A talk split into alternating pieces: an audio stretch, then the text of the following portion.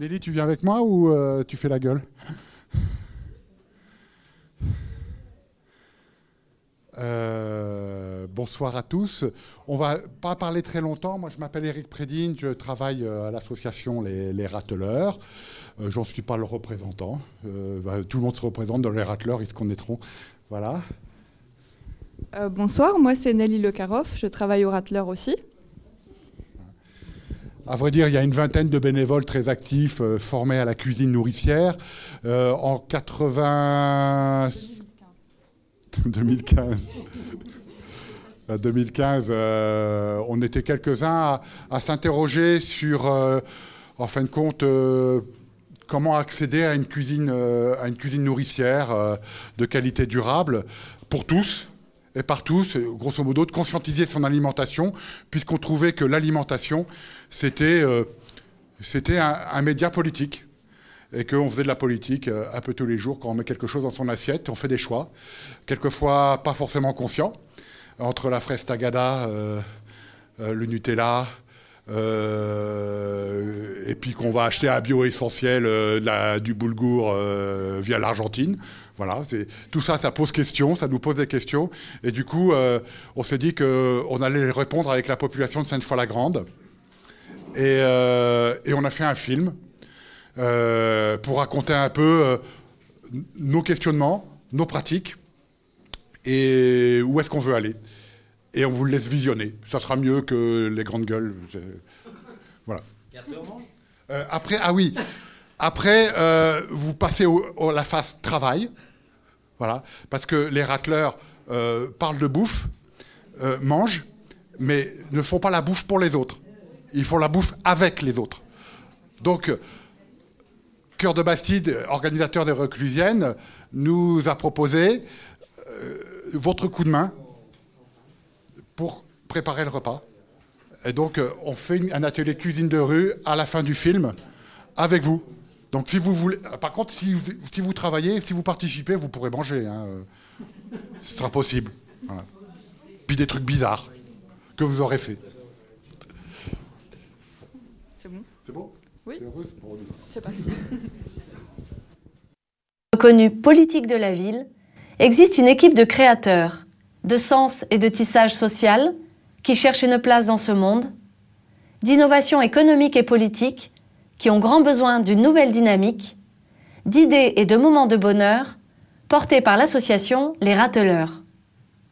Comment mettre en place un système d'alimentation durable au profit de tous, y compris des plus vulnérables? Mobiliser les habitants par du porte-à-porte et des cuisines de rue. Élaborer avec eux un programme d'action, le mettre en œuvre pour mieux consommer, mieux cuisiner, jardiner, en toute conscience, repérer sur le territoire les partenaires et nouer les coopérations nécessaires, puis former des ambassadeurs du bien vivre alimentaire pour que chacun, à son tour, transmette la nécessité d'une transition alimentaire sereine et solidaire.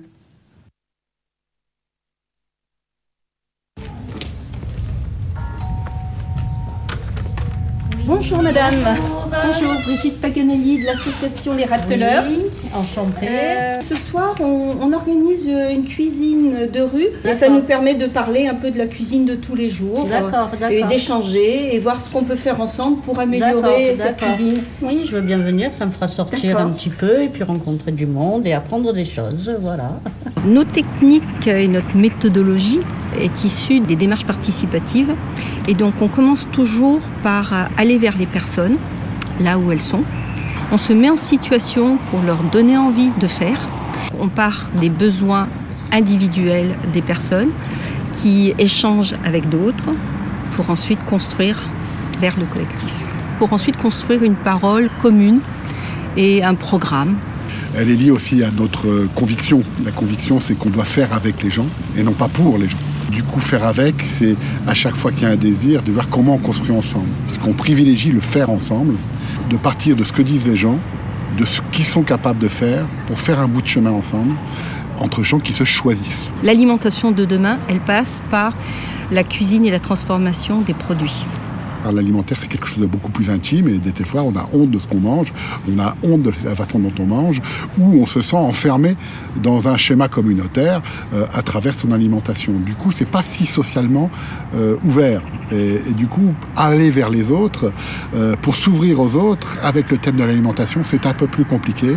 Et c'est là où, dans le cadre du tiers-lieu nourricier, on a vraiment travaillé sur comment aborder les gens sur la question alimentaire. Et du coup, on a vraiment insisté sur, on a une idée, venez nous donner un coup de main. Et non pas, on a une idée, on va vous faire du bien. Euh, le but, c'est la capacité d'implication de tous euh, dans la construction de ces choix alimentaires, euh, en facilitant la capacité de transformer, en facilitant la capacité de produire, en facilitant la capacité d'apprendre et de transmettre à d'autres. C'est passe à ton voisin aussi. Donc voilà le but, c'est partir des individus, des familles, des cultures, pour en faire un système de solidarité et d'ouverture aux autres et d'ouverture à une conscience politique de l'alimentation.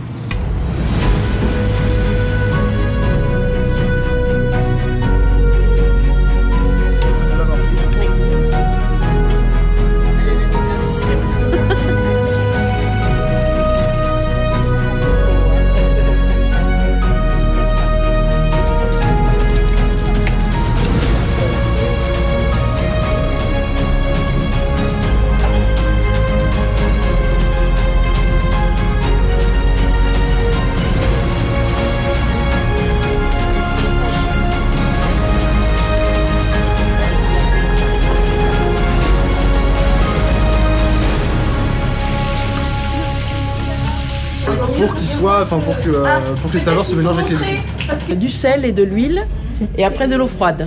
Et après la remuer. Donc il faut qu'on apprenne à le faire. Il faut qu'on voie comment tu les gestes.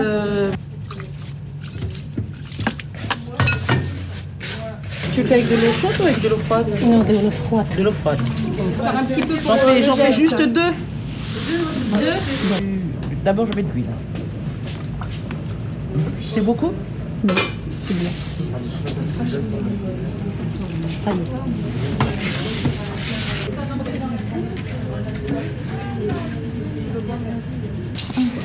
vais vous servir. Merci. Donc le couscous, c'est vraiment un, plat complet.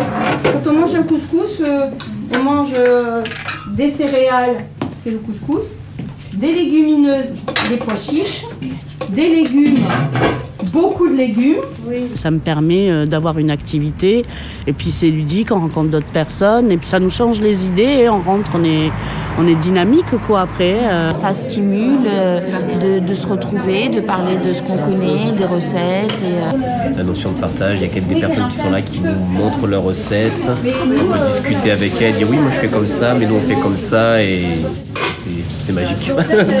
Moi, je vois surtout euh, l'aspect échange entre les gens, convivialité. Vu que je reste tout le temps chez moi, ça me fait sortir et, et puis euh, c'est bien. Ça, je peux apprendre à faire à manger pour mes enfants. On est tous différents et euh, finalement là on a, bah, on a fait quelque chose ensemble, ça se passe super bien, on se transmet, on échange. Quand la dame a mélangé la semoule en fait, il y a vraiment un savoir-faire enfin, c'est un art quoi. Et c'était très joli à voir. Parce que c'est un atelier cuisine du monde. Et là, on voyage réellement. Rien que par ce geste, parce que c'est un truc qu'on voit pas. Enfin, je veux dire, on voit que ça a été transmis de génération en génération, quelque chose de très précis, très, très joli, très artistique. Il y a un moment où il y a eu un peu de sensibilisation autour de la saisonnalité des fruits et des légumes, parce que c'est très important d'en parler, parce qu'on ne sait pas forcément que les légumes qui sont pas de saison euh, sont produits dans de très mauvaises conditions, euh, que ce soit euh, d'un point de vue environnemental mais d'un point de vue humain aussi. donc c'est important de se rappeler de comment sont faits les légumes et de pourquoi il y a des saisons et pourquoi il faut les respecter. C'est l'éducation populaire et c'est important bah, d'en parler parce qu'on ne le sait pas forcément. Le 23 avril, pour la première fois, plusieurs de nos élèves vont participer de façon officielle à une intervention des rateleurs. On n'a jamais eu un seul problème dans l'utilisation des cuisines, on a toujours retrouvé euh, tout en état parfait. C'est pour ça qu'on a accepté cette année d'étendre en fait leurs interventions, puisqu'en fait on n'a vraiment aucun souci au niveau de leur intervention. À partir du moment où nous on peut être certain en tant qu'établissement scolaire de pouvoir respecter toutes nos normes de sécurité, y compris par exemple par rapport au plan Vigipirate et autres, et qu'on puisse avoir un contrôle et de savoir exactement qui vient et qu'on est dans une relation de confiance, À partir de là, il n'y a, pas, forcément de frein, il y a simplement à bien cadrer les choses et, et tout peut fonctionner. Les râteleurs ont une capacité à, travailler en lien avec les autres associations du pays foyen extraordinaire. De par leurs actions, ils se mettent en synergie avec les autres associations du pays foyen et pour moi, c'est capital en tant qu'élu parce qu'ils représentent une force de frappe efficiente à cette précarité euh, sociale en pays foyen. Sur le plan professionnel, ce qui m'a intéressé, c'est l'idée effectivement d'aller vers les gens, d'aller vers les institutions, de mettre de la coordination aussi entre les différents partenaires. Et puis ce que je trouvais intéressant, c'était aussi d'aller vers des lieux, notamment les cuisines euh, des collectivités, etc., qui étaient inoccupées. Sur la question de l'alimentation par rapport à nos publics euh, qui sont du coup en précarité, la question majeure, c'est effectivement euh, comment arriver à nourrir euh, correctement, comment arriver à joindre les deux bouts et aller jusqu'à la fin du mois pour pouvoir s'alimenter correctement. effectivement, là sur la MDSI, il y a un groupe qu'on appelle Prendre soin de soi. Donc c'est des personnes qui sollicitent le service social voilà, en disant qu'elles rencontrent des problématiques autour de la santé. Et donc on a réuni ces personnes et on a essayé de sonder un petit peu leur besoins et qu'est-ce qu'elles entendaient par prendre soin de soi. Et donc il y a des choses effectivement autour de l'alimentation qui sont ressorties. Alors pas seulement, il y a aussi des choses autour de reprendre une activité physique. Donc c'est un groupe qui fait de la marche actuellement. Euh, Brigitte Paganelli et puis d'autres personnes des rateleurs qui se sont joints à elle pour euh, bah, venir à la rencontre du groupe euh, prendre soin de soi. Et puis au travers de la marche et au cours de la marche, il y a eu des échanges de faits, voilà sur la présentation de l'association, sur des ateliers qui mettent en place autour de la cuisine, sur des réunions bah, pour pouvoir faire une programmation en fait et donc il y a des personnes qui sont inscrites comme ça, mais qui sont allées après d'elles-mêmes dans l'association des rateleurs et qui ont pu mettre en place des choses avec eux. Pour les personnes voilà, qui ont fait la démarche, qui sont allées au bout de, cette démarche autonome, j'ai envie de dire, elles sont ressorties satisfaites du moment qu'elles avaient passé là-bas et avec effectivement une envie de poursuivre. Les rateleurs, ils ont un projet de faire des jardins partagés dans différents lieux en fait dans la commune et donc on va leur mettre à disposition euh, un petit bout de notre jardin pour qu'ils puissent jardiner avec euh, des habitants. Comment en fait, euh, à plusieurs partenaires, on peut participer sur l'animation en fonction des compétences de chacun. Au-delà des compétences, c'est aussi, j'ai envie de dire, montrer l'exemple et dire que oui, oui, on peut faire du collectif, nous aussi entre professionnels. Eh ben, le but de notre partenariat avec les rateleurs, ça serait euh, justement de faire entrer dans l'épicerie solidaire euh, une dynamique de participation des bénéficiaires, une dynamique d'éducation à l'alimentation, changer le regard sur la nourriture aussi changer le regard aussi sur le rôle de la nourriture euh, dans le développement d'abord de la santé d'une personne et aussi dans le développement de, la citoyenneté. C'est-à-dire qu'on doit, malgré notre ampleur, veiller finalement à rester une alimentation citoyenne, euh, un endroit où on peut se fournir en produits variés et de bonne qualité. Il faut aussi qu'on développe les schémas d'alimentation de proximité avec des producteurs locaux. Hein, et une démarche euh, finalement éducative par rapport à l'alimentation. Et en ça, je pense que les rateleurs peuvent nous apporter beaucoup. Et avoir une synergie finalement qui puisse quand même euh, à la fois intégrer des personnes qui sont un petit peu exclues, hein, et puis leur montrer que finalement leur destin, bah, ils l'ont aussi entre les mains en participant à toute cette démarche.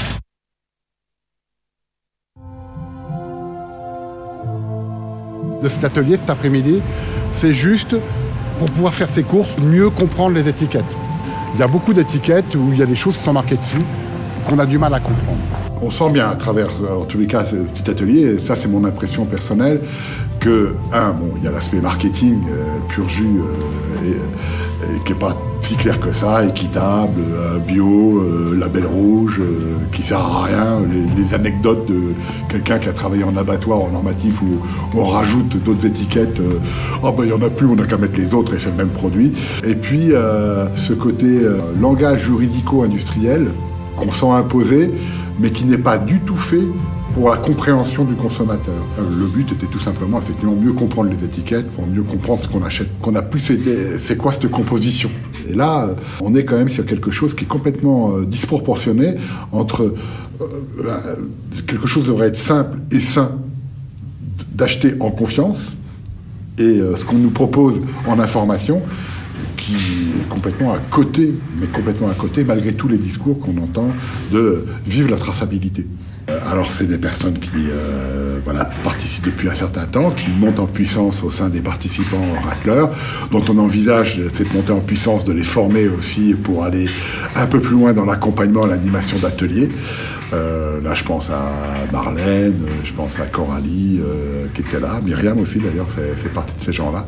Et là, effectivement, on a commencé à les positionner, puisque c'est la manière de bosser au Rattler, en tant qu'accompagnatrice et co-animatrice euh, Et du coup, l'atelier a été préparé avec Myriam et Coralie. On peut regarder l'étiquette et après chercher sur Internet à quoi ça correspond, mais c'est vrai que des fois ça fait un peu peur tout ce qu'il y a dedans, hein, parce qu'on on lit plus, euh, je veux dire, euh, l'alimentation euh, pure, on, lit des, chiffres, des, produits rajoutés. on a eu un produit, c'est quand même barbare. Hein. Dessus, c'est carrément, on dirait, des mots de scientifiques ou de je sais pas quoi. Hein. Et voilà, oui, c'est intéressant de savoir. et puis après, on fait attention à ce qu'on achète, et voilà. Ou alors, on le fait soi-même. On pense que bien cuisiner équilibré, ça coûte cher et euh, ce qui, eux, ils ont apporté, c'est de dire bah non, en fait, non, regardez, on va vous montrer qu'avec euh, pas grand chose, on peut manger nutritivement, des choses à laquelle on ne pense même pas du tout. Faire une pâte à pizza, la pâte nourricière, alors là, dès que j'ai découvert la pâte nourricière, j'ai trouvé ça génial parce que du coup, j'ai arrêté d'acheter des pâtes. Euh, toutes faites. Du coup, quand j'ai appris ça, j'ai fait ça, c'est génial. Je suis même pas obligée d'acheter, c'est hyper facile, c'est rapide recréer du lien, de l'échange, du troc et surtout réapprendre à vivre socialement. Je suis venue apprendre, du coup j'ai appris et j'ai envie de retransmettre. Et en fait, ils m'ont proposé de faire cette formation euh, pour être euh, ambassadeur. en fait, ça nous dérange pas. On a même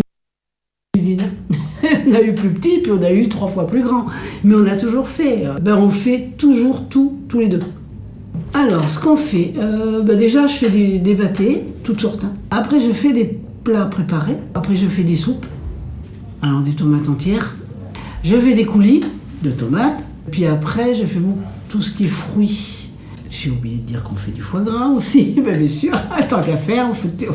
voilà, on prépare tout en fait. Disons que je me suis retrouvée au chômage et en attendant la retraite, il fallait que je m'occupe par un article sur le journal Sud-Ouest un matin, comme tous les matins, je lisais le journal et j'ai vu un article. Il parlait d'une association et il parlait d'ateliers de cuisine de rue. En fait, c'est une issue pour occuper. Et l'esprit et mes mains. Il y a beaucoup de choses que j'ai obtenues, euh, bon, des, légumes, tout ça, par les racleurs, parce que Eric avec son jardin, Franck avec, euh, chez sa maman avec le jardin, entre euh, les choses qu'on a glanées par-ci par-là, des endroits, il y a des choses que j'ai appris. Du sirop de fleurs de sureau, je savais que ça se faisait, mais j'en avais jamais fait. Donc là, on en a fait, et on l'a fait à la place du foirail. Et là, je peux vous dire qu'il y a eu du monde. Ils sont tous repartis avec leur bouteille de sirop et on a eu du monde. Et je suis contente aussi de leur apprendre des choses qu'ils ne savaient pas forcément faire ou qu'ils ne pensaient pas pouvoir faire. Je pense déjà qu'on peut rien faire tout seul. On a toujours euh, besoin euh, des savoir-faire et des connaissances euh, des autres. Donc c'est intéressant pour nous parce qu'on apprend et c'est intéressant aussi pour les personnes parce qu'elles ont une prise en charge globale, parce qu'elles peuvent aller piocher chez chacun ce, ce, dont elles ont besoin, ce, ce qu'elles vont réussir à refaire en fait elles-mêmes. Et ce que je peux rajouter, c'est que les rateleurs ont un impact sur le pays foyen euh, presque 7 jours sur 7. Donc c'est vrai qu'on dépend de l'hôpital, on a nos temps de travail. Donc c'est très intéressant d'être en lien avec des personnes qui peuvent compléter aussi ce qu'on peut apporter. Et vice-versa. J'ai cette impression que c'est un peu la spécialité du diététicien et que c'est pas forcément l'affaire de chacun. Alors que finalement, si, il y a des choses qui sont assez simples et qui pourraient mmh. être euh, dispensées facilement par euh, l'ensemble des professionnels. Et du coup, je trouve ça super intéressant d'avoir fait les ateliers avec euh, Rodolphe. bon, déjà, bon, personnellement, maintenant, je sais ce que c'est que l'équilibre alimentaire, mais je peux aussi en parler avec, très simplement, hein, à mon niveau, avec des personnes que je vais recevoir. En tant que diététicien, l'alimentation fait partie des premiers soins. Après, en termes de milieu hospitalier, on se rend compte que le premier soin, ça reste l'acte médical médicamenteux. Donc, euh, dans l'idéal, dans les, optiques et dans l'évolution de ce qu'on pourrait faire, ça serait vraiment intégrer le principe de je me soigne par l'alimentation et par aussi les autres prises en charge autour. C'est pas une, c'est tout en même temps. Quand on connaît Daniel et Micheline depuis longtemps, on se connaît parce que quand même on a fait des choses ensemble depuis plusieurs années. C'est tout à fait ce qui nous rapproche, c'est le regard qu'ils portent sur des petits espaces euh, qui peuvent être complètement productifs, qui peuvent être faits avec beaucoup de plaisir, qui peuvent être faits avec beaucoup d'intelligence, qui peuvent être faits avec peu de moyens, qui peuvent être faits avec aussi euh, beaucoup de cœur, c'est-à-dire euh, de partage, d'ouvrir le lieu, d'ouvrir aussi la rencontre avec les gens.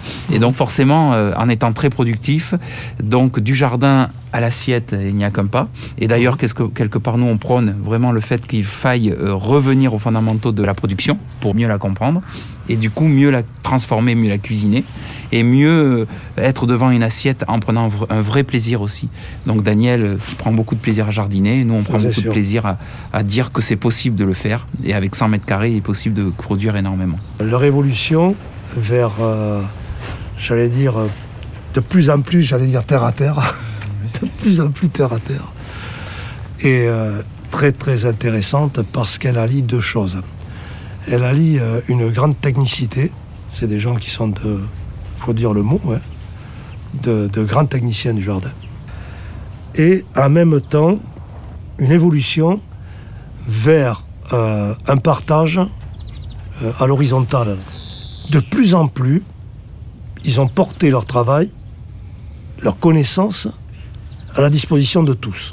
Euh, les gens, dans leur ensemble, ont une culture euh, qui est euh, une culture assez classique, on va dire, de, on a l'impression qu'on a du mal à pouvoir travailler les uns avec les autres, alors que dès qu'on ouvre sur des perspectives ou des champs très simples, en fait, hein, très très simples, où les gens commencent à, regarder, à s'ouvrir, à prendre du plaisir, on se rend compte que la notion de collaboration, de coopération, elle est toute proche, elle, est, elle refait surface très vite.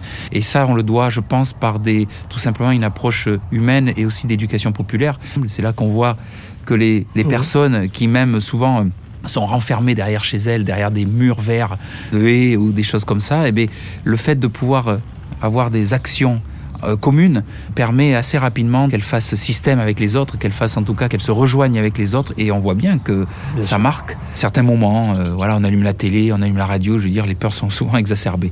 Mais on a tous des peurs, souvent légitimes d'ailleurs. Et la notion de plaisir, la notion d'amour, ben, on n'en parle pas beaucoup. Hein, même les mhm. politiques, on n'en parle jamais. Et donc ces peurs-là, on peut facilement les diminuer, les amoindrir, parce que quand on est ensemble, quand on fait des choses ensemble, ben, on voit que ben, on n'a pas raison d'avoir peur. On n'a pas de raison d'avoir peur des uns et des autres on aurait plutôt raison d'être avec les uns et les autres tellement que ça apporte des choses. Parce que les, gens passent au jardin, font de la permaculture, réfléchissent à des choses ensemble, ou font de la cuisine ensemble, même dans la rue. Eh bien, ces peurs-là sont, je pense, commencent à, diminuer et, et puis on, du coup, on gagne quelque chose sur cette société qui nous sclérose. Parce que quand on commence à jardiner, même les meilleurs, on est sûr qu'à un moment donné ou à un autre, on aura un échec tout à fait normal. maîtrise pas tout. Donc c'est pas la peine de vouloir théoriser euh, en permanence. Il faut faire. Et les gens qui font généralement, comme disait Franck, eh ils arrivent à se rejoindre. Donc ça permet des discussions. Des discussions dans lesquelles il n'y aura pas de dispute, puisqu'il n'y a pas d'enjeu de pouvoir. On ne prend pas le pouvoir sur un jardin. Sur un jardin, on est à l'école en permanence. Donc à partir de là, eh bien, on ne peut que fonctionner de manière harmonieuse les gens vont demander qu'à s'améliorer. Mais il faut leur donner la possibilité. Et si on leur donne la possibilité au travers d'une pratique, c'est-à-dire de mettre en œuvre des moyens simples qui peuvent avancer à leur rythme, etc., eh bien, ils vont faire évoluer leur propre vision du monde. Tous les jardiniers produisent de trop. Franck vient de me proposer des chayotes. Là, il y a deux solutions. Ou on les détruit, ou alors, et bien on partage. Mmh, vous allez vous régaler. Bon, c'est sûr que vous allez mettre du temps. alors le partage, il est intéressant parce qu'en même temps, il y a un partage euh, de connaissances, il y a un partage d'expérience. À partir du moment où des gens ont consommé des épinards produits ici, ils s'aperçoivent bien que c'est autre chose que ce qui a été acheté au supermarché. Donc avec l'équipe des rateleurs, euh, on a un projet euh, donc on appellerait la maison de l'alimentation, créer un lieu qui soit réellement mutualisé, qui soit un lieu euh, qui n'appartienne pas à une structure, mais qui appartienne à un collectif de structures, un lieu où les gens se sentent bien aussi, donc parce qu'ils se sont appropriés, d'avoir un lieu pour pouvoir cuisiner, transformer à l'échelle familiale, et aussi pouvoir euh, stocker ce qu'elles transforment ou ce qu'elles produisent aussi, parce qu'on va aussi parler de la maison de l'alimentation qui n'est pas uniquement de faire la cuisine, mais aussi de pouvoir se questionner sur l'alimentation, c'est aussi se questionner sur sa production, son autoproduction. L'ambition de, de, cette maison-là, c'est une ambition politique, d'essayer d'avoir un outil qui permette de réfléchir en termes politiques sur un territoire Quant à une vision sur euh, une gouvernance alimentaire, qu'est-ce qu'on entend par l'alimentation? Qu'est-ce qu'on entend par euh, créer la cohésion sociale autour de cette notion-là sur un territoire? Qu'est-ce qu'on entend par le rapprochement des producteurs avec les consommateurs? Dans l'idéal, et en tout cas on aspire à ça, c'est que la maison de l'alimentation doit avoir la, la, tête, le visage, la gueule, comme on peut parler, de ce que les habitants souhaitent vraiment sur le territoire en termes d'alimentation. D'abord, on parle de transition alimentaire, et la transition alimentaire, c'est vraiment dans une notion d'intérêt général. On n'a vraiment pas le choix euh, dans l'état de la planète d'envisager de nourrir tout le monde de choses saines, bonnes, euh, goûteuses et pas chères. Cette urgence, elle est d'abord dans la capacité à chacun d'agir, soit par son choix de consommation, soit parce qu'il augmente ses capacités de savoir-faire, euh, soit parce qu'il augmente son, réseau de solidarité, de, de voisinage. Et puis après, effectivement, on a espoir qu'à partir de cette mobilisation, le politique au sens du gestionnaire des collectivités territoriales ou des institutions d'intérêt général euh, prennent conscience de décloisonner euh, tout ce partage du travail en silo. On est vraiment sur les uns s'occupent de la santé, les autres s'occupent euh, de la production agricole, les autres s'occupent de l'économie. L'alimentation est un thème transversal. Aujourd'hui, on est sur des politiques de millefeuilles qui ne se traversent pas, alors que Là, sur l'alimentation, il n'y a pas de choix, ça traverse. Le mangeur, il fait de la politique tous les jours en mettant quelque chose dans son assiette. Mais quand ils font ce que eux sont en train de réaliser, alors là, je crois que même à notre âge, ça vaut la peine de se réengager. Hein. Ça, je vous le dis. Ça, ça vaut la peine, hein, vraiment. Je t'assure, Franck, ça vaut la peine. Hein, ce que vous faites là, vraiment.